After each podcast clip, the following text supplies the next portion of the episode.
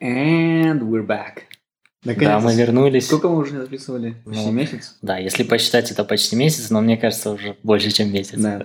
Приносим наши глубочайшие извинения нашим слушателям. Но были факты, которые не, не зависели от нас. Или они зависели, но просто мы не смогли их поменять или что-то сделать. Да, Поэтому по техническим причинам мы не смогли записывать Да. последние 3-4 недели. Но вот мы снова собрались с Азаматом вместе в одной комнате. Продолжим радовать вас нашими новыми эпизодами. но это не был творческий кризис, как некоторые люди предположили. Да. Нам все еще есть о чем поговорить друг с другом, о чем поведать.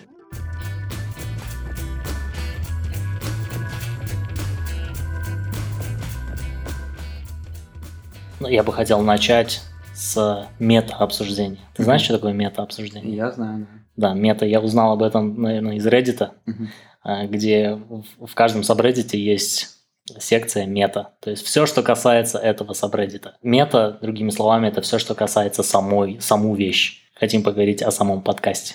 Ну, допустим, для примера, да, скажем, представьте, что вы смотрите какой-то телеви- телевизионный сериал, да, Мгм. допустим, что персонаж скажет что-нибудь о самом сериале в одном из эпизодов сериала. Он сделает отсылку на, самого, на, на- на самого себя, возможно, в этом сериале внутри эпизода. Да, Это да. называется как бы мета. Да. Но это еще также называется breaking the fourth wall. Например, например, Дэдпул, когда он обращается к зрителю, да. пример, да. Мгм. То есть представьте себе театр и сцену. Представьте, что действие при- проис- э, спектакля происходит в какой-нибудь комнате, у которой есть четыре стены. Соответственно, три стены вы видите, это две боковые и задняя стена, но четвертую стену вы не видите. Она невидимая стена. И когда персонаж, допустим, какого-то произведения или спектакля ломает эту стену, э, не буквально, а вот так вот Фигурально. фигурально. да. Фигуративно. Или вот так.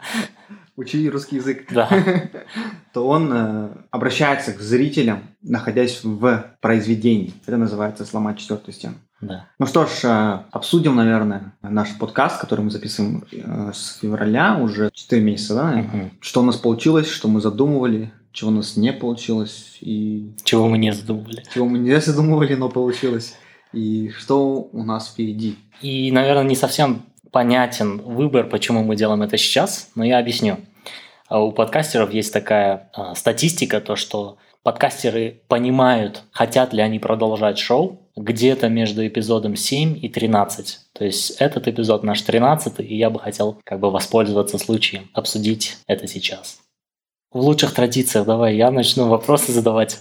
Как тебе этот опыт? Что ты узнал, что ты познал? Как ты относишься вообще к этому? Вообще мне очень понравилось записывать подкасты, потому что, во-первых, я человек любознательный, люблю изучать что-то новое, а в рамках нашего подкаста мне необходимо этим заниматься. Изучал я различные вещи, там, начиная от психологии до наркозависимости, до индустрии музыки, что такое я не читал. Это для меня, конечно, интересно. В некоторых эпизодах немного похвастался своими, возможно, маленькими достижениями. Больше всего мне, конечно же, нравится получать фидбэк от слушателей, когда говорят что-то, может быть, не всегда и положительное такое хорошее, но зачастую это что-то такое подбадривающее. Нравится вот это ощущение, э, когда тебя хвалят.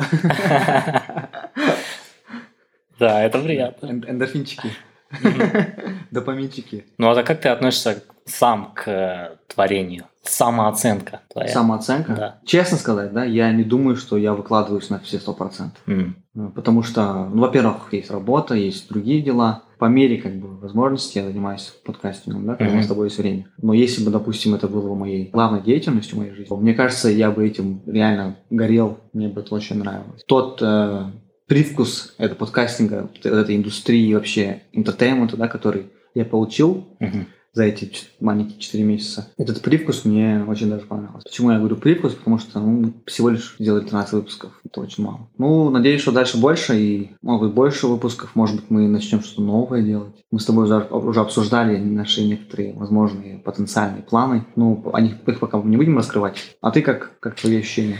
Я помню просто в нулевом эпизоде я говорил, что я хочу делать подкаст, потому что я сам слушаю подкасты. Мгм. То есть мне хотелось быть частью этого мира, да, подкастинга. Переосмысливая вот это все время, я понял, что, наверное, в основном я начал это делать, потому что мне хотелось какое-то хобби. Большую часть своей жизни я был одним из тех людей, которые отвечают на вопрос, а какое у тебя хобби? Чем ты занимаешься в свободное время?» книги. О, знаешь, я, я читаю книги, я смотрю фильмы, э, я встречаюсь с друзьями. Совсем не как остальные 7 миллиардов людей на этой земле. Мне хотелось заниматься чем-то большим. И я видел, что хобби это должно быть что-то, на что ты тратишь время и усилия.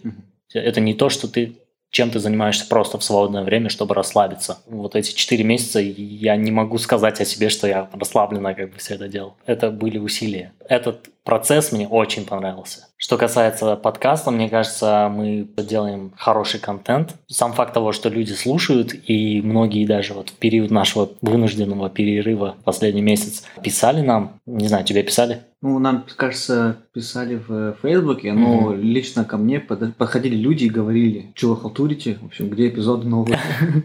Да. Два человека ко мне подошли в течение последней недели, кажется. Ну, вот мне тоже, да, писали личными сообщениями и сообщениями на Фейсбуке. Фанаты ждут, в общем, слушатели хотят большего. Это приятно, это очень приятно. Как на меня подкаст повлиял, наверное... Мне кажется, ты стал еще больше а, общаться с людьми. Из, из-за этого? Именно вот из-за того, что ты занимаешься подкастингом. Просто в Фейсбуке ты более активен, чем я. Я вот замечаю то, что ты там да. с кем-то общаешься, других подкастеров находишь малочисленных. Да, это, и это не только онлайн. Со многими людьми я разговор начинаю. А вы слушаете подкасты? А, опять он. Так или иначе, я хочу привести разговор в это русло, чтобы упомянуть, что вот есть такой генератор случайных бесед, который вы можете послушать. Наверное, я стал немного смелее в инициации разговора с незнакомцами и с людьми, с которыми я не так часто общаюсь. И с незнакомками? С ними тоже. Я слушал несколько подкастеров, которые тоже делали такие эпизоды, мета-эпизоды, и они неизменно говорили об одной вещи – это голос. То есть многим подкастерам не нравится свой голос, как и большинству людей. Когда человек слышит свой голос в записи, это такой кринж, да? Интересно, певцам профессионально нравится их голос? Филиппу Киркорову, мне кажется, нравится точно. И Харату Натасу. И Харату. Мне нравится, как мы звучим. Ну, за себя я не говорю. Мне, допустим, вот нравится твой голос. Ты звучишь как будто ну, профессиональный радиоведущий. У меня голос, ну, я не знаю. Не знаю, мне кажется, у тебя пониже голос, чем у меня, и mm-hmm. тоже звучит очень приятно. Мне кажется, что я говорю быстро. Возможно. Да. На говорить. дикции нам, нам, кстати, тоже посоветовали работать. Нужно говорить медленнее. А, ну тогда наши эпизоды будут становиться длиннее. И вот как раз об этом я хотел спросить слушателей, что они думают о том, если наши эпизоды станут длиннее.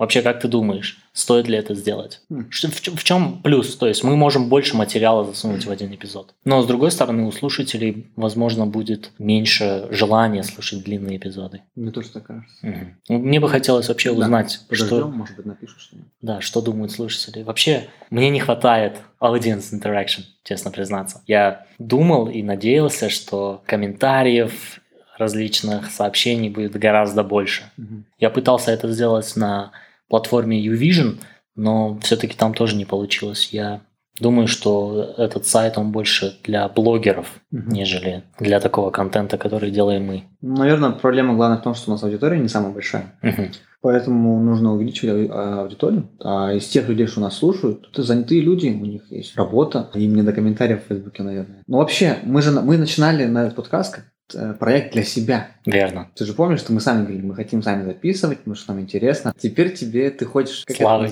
Ты хочешь славы, да, ты хочешь Грэмми получить. Ты, ты прав. Что-то переключилось в моем мозге, когда цифры прослушиваний перешли на тысячи. Ага.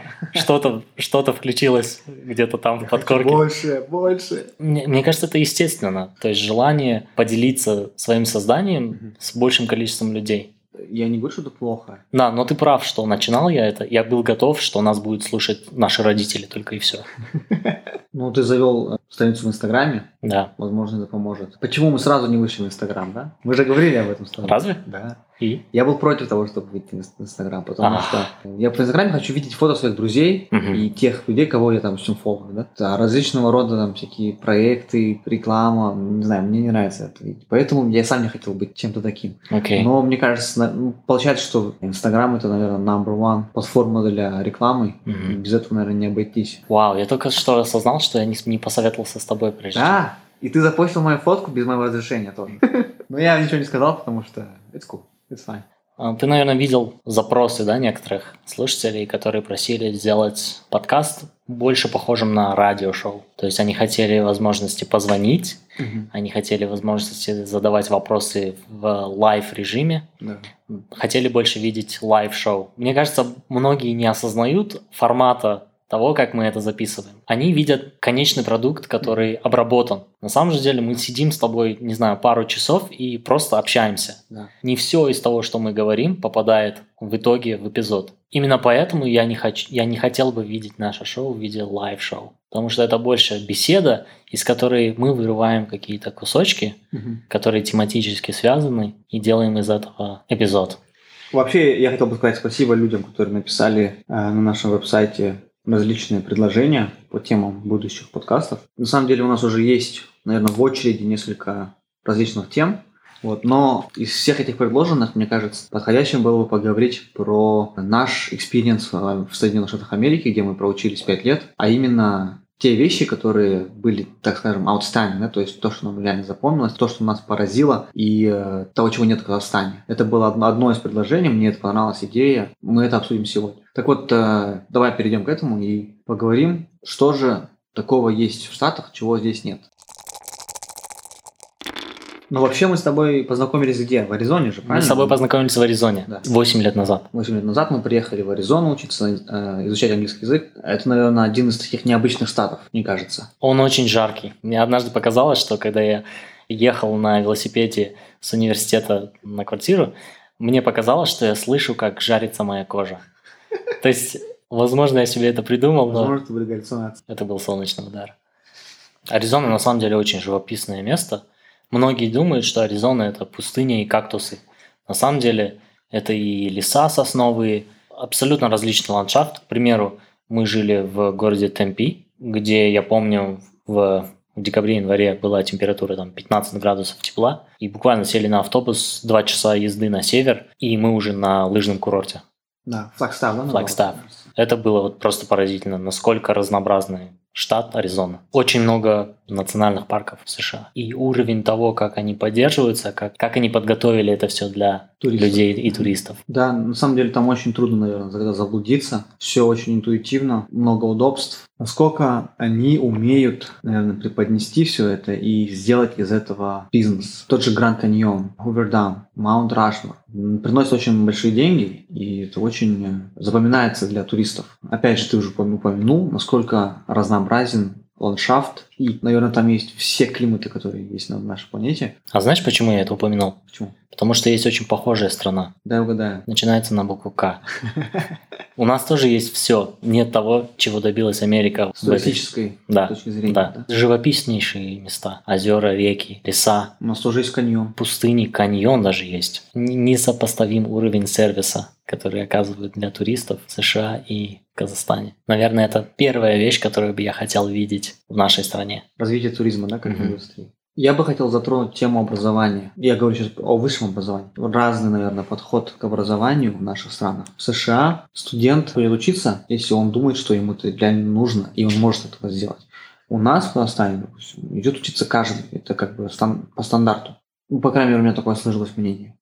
Потому что они тратят такие большие деньги, сотни тысяч долларов на это. И без осознания того, зачем он это делает, это, наверное, просто глупо было бы вкладывать такие деньги в образование. Другой point это в том, что насколько неподкупна у них система. Такие вещи, как взятки, там, неадекватное поведение преподавателей, которые, о котором я часто слышу в Казахстане, супер редкое явление в Америке. Если Нет, такое происходит, такое происходит. ну, раз- конечно, происходит, но это, это единичный случай, наверное. да. Если, если об этом узнает кто-нибудь, то это супер скандал. Это большой скандал Да. обычно, да. Это просто настолько невообразимо, наверное, ты об этом даже не думаешь. Вот я когда учился, Мгм. такое понятие, как развести, типа, Да. э, там, деньгами, ты просто даже об этом не думаешь, что это возможно. Такое не приходит в голову. Единственное, что может сделать студент нелегально, это, допустим, списать, и все. Такого, чтобы там с кем-то договориться, я об этом даже не слышал. Над этим нужно в нашей стране, конечно, работать. Надеюсь, ситуация изменится к лучшему. Да. Факт того, что ты можешь списать, и если тебя поймают, это будет тоже очень, очень сложно разобраться с этим. Я помню, целая группа студентов списали домашнее задание, и попались на этом. Не говоря о том, что они получили ноль за это домашнее задание, профессор сказал, что они все получат на один letter grade меньше в итоге. То есть, если они получают финальную оценку A или пятерку, то он им занизит их до четверки, до B. Плагиат, он очень сурово карается. Сурово? Возможно. Справедливо ли? Абсолютно да. Ты бы хотел видеть такое же отношение и в наших университетах. Да. Не делайте этого, ребят, не списывайте. Получайте тройки, получайте двойки, исправляйтесь, но не списывайте. К хорошему это не приведет. Наверное, в нашем менталитете или культуре списывание это что-то такое, что само собой происходит. То есть, если ты не даешь списывать, то ты считаешься как какой-то крысой, там, я не знаю, или э, над тобой смеются и издеваются. Мгм. Серик не дал мне списать, он там негодяй. Хотя на самом деле он делает все правильно, он не должен давать списывать. Зачем ему давать списывать, когда другие студенты, они его конкуренты? Но ты мне напомнил об одном ресурсе, который доступен студентам в США. Это Teaching Assistants или ассистенты преподавателя, да? Пару раз в неделю есть так называемый office hours, где ты можешь прийти и попросить помощи у преподавателя либо у помощника. Я думаю, у вас в университете в Назарбаева есть такое, но Есть. я, я не слышал, чтобы в других университетах такая практика была. Вероятно, из-за того, что у студентов недостаточно таких вспомогательных ресурсов, возможно, это питает культуру плагиата. Окей, дальше. Мы немного говорили об этом в выпуске про еду. А, Одна из вещей, которая мне запомнилась, это то, что когда ты приходишь в заведение, в кафе или ресторан, тебе могут предложить, тебе предлагают воду бесплатно. Да, Такого у нас нет, и я считаю, должно быть. абсолютно. Это очень человечно предложить посетителю бесплатно воду. Ты можешь прийти и не заказать ничего, кроме воды. Допустим, ты с кем-то сидишь с друзьями, Да. ты не хочешь кушать, но ты просто можешь заказать воду, Да. а она будет бесплатная. Мгм. Или, допустим, ты пришел покушать что-то, но не хочешь покупать колу или сок. Э, Что касается того, если ты закажешь колу, твою любимую, Мгм. Чаще всего тебе бесплатно могут долить. То есть, если ты выпьешь один стакан, тебе предложат восполнить его. Да. И это будет бесплатно. Если ты в ресторанах, если ты в каких-то небольших кафешах, то ты можешь это сделать сам. Просто подойдешь к аппарату, наберешь себе кока-колу или чего хочешь. Вот. А у, на- у нас в Казахстане такое только есть в ресторане Хардис. В других местах я рефила нигде не видел. И вот ты попил, поел. В итоге наступает момент, когда ты должен заплатить за еду, когда ты должен расстаться с ценной суммой денег, Мгм. приходится вспомнить арифметику и посчитать, сколько же ты должен оставить чаевых официанту. О, да, больная тема, наверное.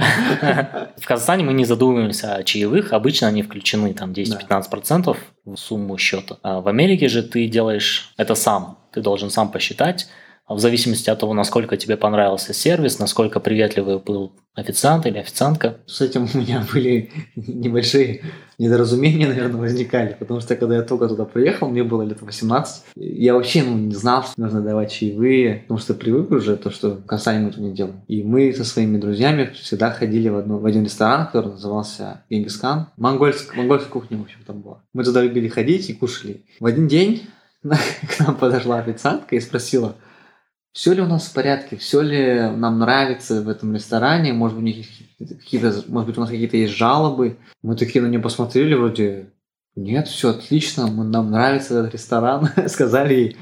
А потом уже, оказывается, додумались, что э, это она так намекала на то, что мы не оставляли чаевых. Да. Как же было стыдно тогда.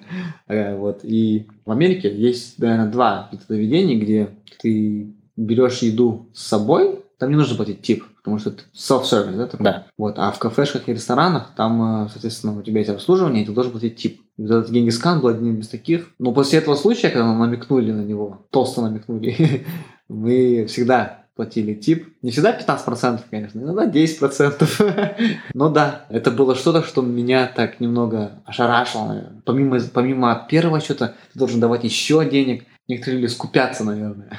Но это очень невежливо, не платить тип. Да. Либо платить тип в монетах. Тоже очень невежливо. Я тебе говорил про Кейси Найстата, видеоблогера на YouTube, который регулярно, там несколько раз в год меняет крупную сумму денег на двухдолларовые купюры, потому что 2 доллара – это такая очень удобная купюра для оплаты чаевых. То есть, если он отдает чаевые в размере 2 долларов, значит, он поел долларов на 12, да? Примерно так и обходится средний мил. В США обычно у официантов есть ставка, скажем, 2 доллара в час. Это очень-очень мало. Основной источник дохода – это чаевые. Именно поэтому сервис он такой на высоком уровне, они из кожи вон лезут, чтобы сделать все удобно для посетителя. Здесь же у нас не только сервис не на уровне, не только сервис ужасный, но еще эти обязательные 10-15% уже включены. Да. Подразумевается, что ты обязан заплатить. Это будет вот так примерно выглядеть. Сейчас у нас тип он обязательный в чеке, да, поэтому наглеют только официанты. Но если сделать тип по желанию, тогда наглеть будут уже клиенты. И тогда страдать будут официанты. Все дело в менталитете, ты считаешь? Мне кажется, да.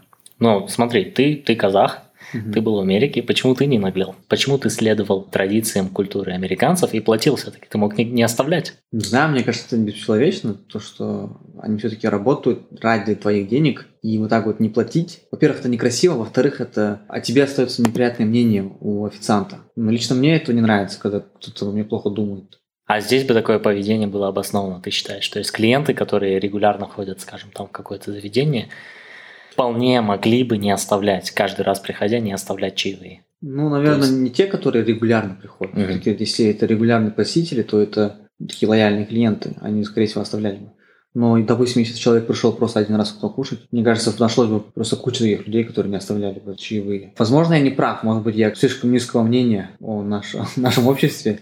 Какой из этого выход? Что нужно сделать? Обязательный тип чеки – это правильный выход. Ну смотри, потому что если тебе плохо обслуживают, ты можешь пожаловаться. Да. То есть решение этой проблемы легче найти, угу. чем заставить клиента платить тип, если он не обязательный. Я никогда не жаловался, даже если у меня был плохой сервис. Наверное, я бы подумал, что обо мне подумают плохо, если я подниму какой-то шум вокруг этого.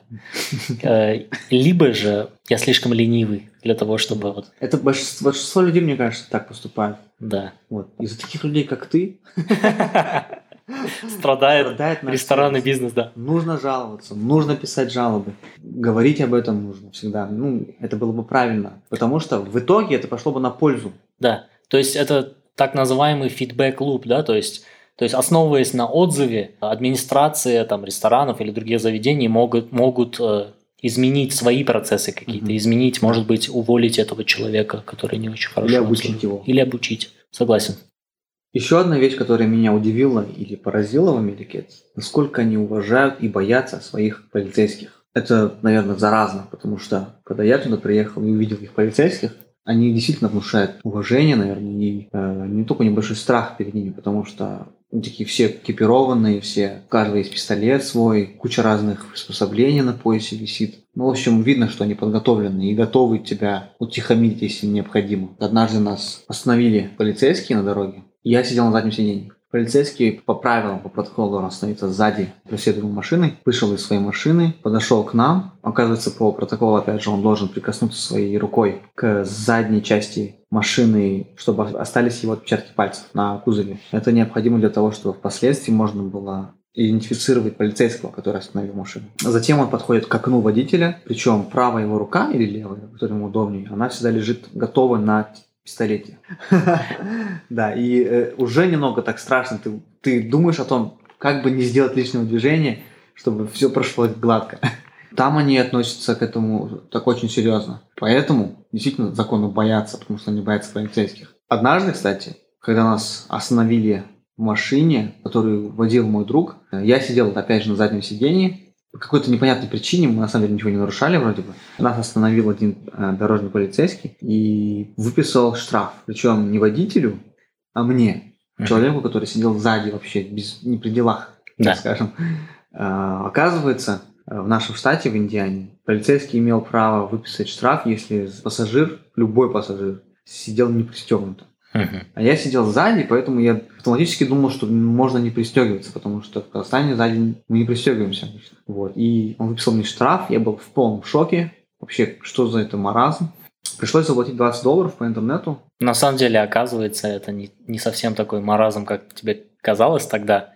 Я слышал, что очень часто в таких серьезных дорожно-транспортных происшествиях человек, который сидит сзади, не пристегнут, он является причиной смерти людей, которые сидят спереди, из-за того, что его незакрепленное тело во время вот переворота машины может послужить э, таким орудием убийства остальных людей.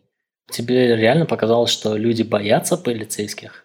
Окей, смотри, вас обычно говорят то, что у них полицейских уважают, да? Да. Это понятно. А рассматривают их как людей, которые действительно готовы помочь им. Возможно, потому что я наслышался все различных историй о police brutality, о том, как они могут там безпричинно, там, не знаю, или по какому-то малейшему, малейшей э, причине застрелить человека. Как, я, не знаю, когда опасался полицейских, старался не связываться с ними никогда. Но на самом деле, конечно, факт излишней, ну, возможно, жестокости или брутальности полицейских в Америке имеет место быть. Мгм. Вот. А ты как относился к полицейским в Америке? Да, я должен признаться, что когда я проходил мимо или полицейский проходил мимо, и мое поведение менялось. То есть я, стар, я старался ничего там лишнего не сказать или там не жестикулировать Ага. особо. Но с полицейскими я сталкивался два раза, наверное, за все время пребывания в США. Первый раз это было, когда в нашу квартиру ночью, глубокой ночью, может быть, в три часа, а, ломился какой-то тип и что-то неразборчиво говорил. И я так понял, что он был пьян. Я тогда очень сильно перепугался и сразу позвонил 911. Полицейский приехал, ну, не знаю, минут через 3-4, наверное. Вау. Они угомонили этого чувака. Оказалось, он думал, что он ломится в дверь своей бывшей девушки. Бился в ту дверь. Второй случай это когда нас остановила дорожно-патрульная служба. Мы заметили полицейскую машину, которая очень долгое время за нами ехала. Мы, естественно, насторожились. Водитель наш заметил, что за нами едет коп.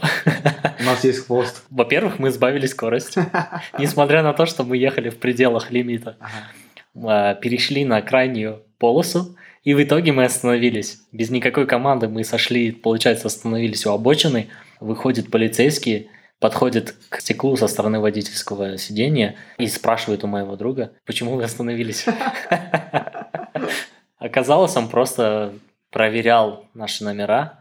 Он сказал, ребята, вы, вы чисты, продолжайте. Ну, кстати, я вспомнил один клип на YouTube, который, видео на YouTube, которое я смотрел, называется оно «Never talk to the police». Если вас останавливает полицейский или у него есть к вам вопросы, никогда не отвечайте. То есть все, что вы скажете, может и будет использовано против вас. Наверное, ты узнал эту формулировку. Да. Это называется Miranda Law. Ты имеешь право хранить молчание, и это то, что ты должен сделать. Ну, это, в смысле, наверное, если есть какая-то серьезная ситуация, да? Да. Ну вот, э, опять же, очень важно знать свои права. Мгм. Наверное, очень много людей этого не знают своих прав, как, Мгм. как можно и нужно общаться и действовать с э, правоохранительными органами. Зачастую это является причиной того, что нарушаются права либо граждан, либо, наоборот, граждане нарушают какие-то правила и законы, не зная об этом. Да, но незнание закона не, не освобождает. освобождает от ответственности. Да. Да, конечно. И вот, я не знаю, в Казахстане, если бы меня остановил дорожный полицейский, и я просто молчал, что бы случилось? У нас, по-моему, нет аналога, да, такого закона или есть? Я, честно говоря, не знаю. Мне кажется, можно безопасно предположить, что наше население относится не с такой же долей уважения к Ну, абсолютно. силовым структурам. Да. Очередная разница между культурами и странами США и Казахстана. Мгм. О чем я скучаю здесь, в Казахстане, это то, это то, как во всех зданиях у них всегда работает AC, то есть air conditioning. Система кондиционирования. Да. Не в том плане, что охлаж- ну, охлаждает, да, или согревает, наоборот, комнату, а в том, что идет постоянный воздухообмен. Во многих зданиях в Казахстане, наверное, в большинстве зданий, где работают люди в офисных помещениях, нету воздухообмена, нету достаточного количества кислорода. Соответственно, это влияет на твою мозговую деятельность. Это всегда заставляет людей хотеть спать. Соответственно, падает производительность. Такая проблема, на которую не обращать должного внимания при строительстве зданий, при планировке. И я бы очень хотел, чтобы во всех зданиях, где работают и живут люди, всегда было предусмотрено кондиционирование воздуха. А в Америке абсолютно везде есть всегда кондиционер, который гоняет воздух. Всегда свежесть. Поэтому я скучаю. То, что ты назвал, это проблема плохого дизайна, плохого проектирования, что по сути непозволительно, когда ты вкладываешь огромные деньги на стройку и по сути теряешь эти деньги как плохое, плохая инвестиция, потому что такие вещи, как циркуляция воздуха, не работают. Мне интересно задаться вопросом просто гипотетически, насколько лучше бы стала экономика Казахстана, если бы у работников общественных заведениях было больше кислорода в помещениях. Все, что касается вот Америки и, и зданий, и дорог, все настолько продумано. Это на самом деле заслуживает уважения и заслуживает, наверное, того, чтобы это копировалось другими.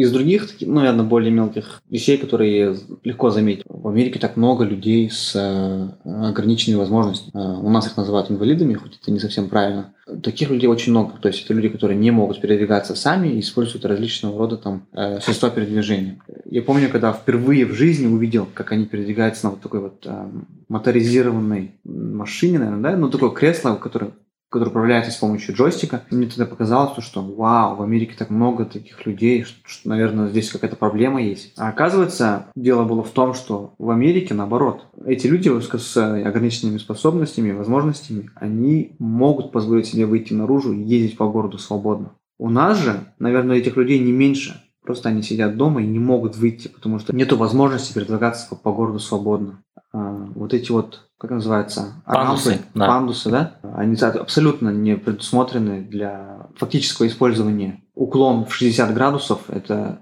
я не знаю, кто сможет преодолеть. Не только преодолеть, но и спуститься по нему. Да, это еще опаснее, наверное. Там мне кажется, ты рассказывал про американца, который живет в Алмате и делает пешие туры по городу.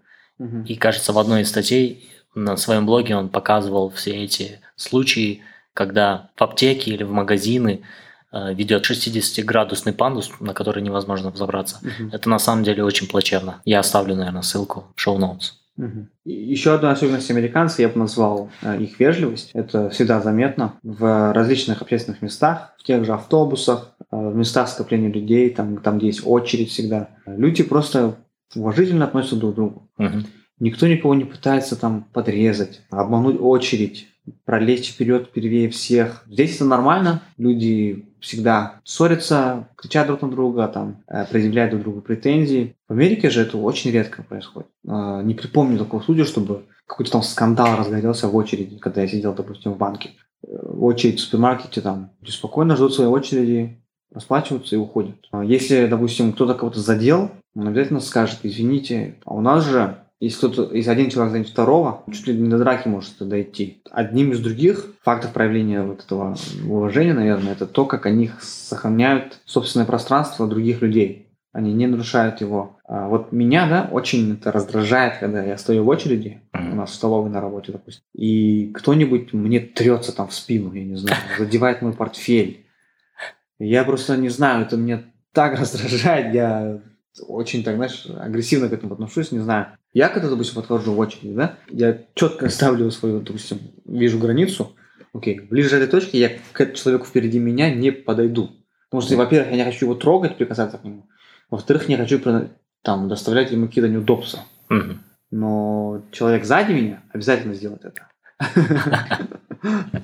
Я бы очень хотел быть адвокатом дьявола в, этом, в этой ситуации и хоть что-нибудь придумать в оправдании таких людей, но это просто бесилово, когда такое происходит. И я не знаю, здесь речь идет не просто о какой-то характерной черте нашей нации, да? просто людей не обучают, наверное, этому. Сказать «извините», либо сохранить пространство. Не учат этому, наверное, с детства, поэтому люди просто об этом не думают. Угу. Ну, кстати говоря, о вежливости, я вспоминаю Аризону ту же самую. Мы однажды сели в автобус, и получилось так, что все сидячие места были заняты.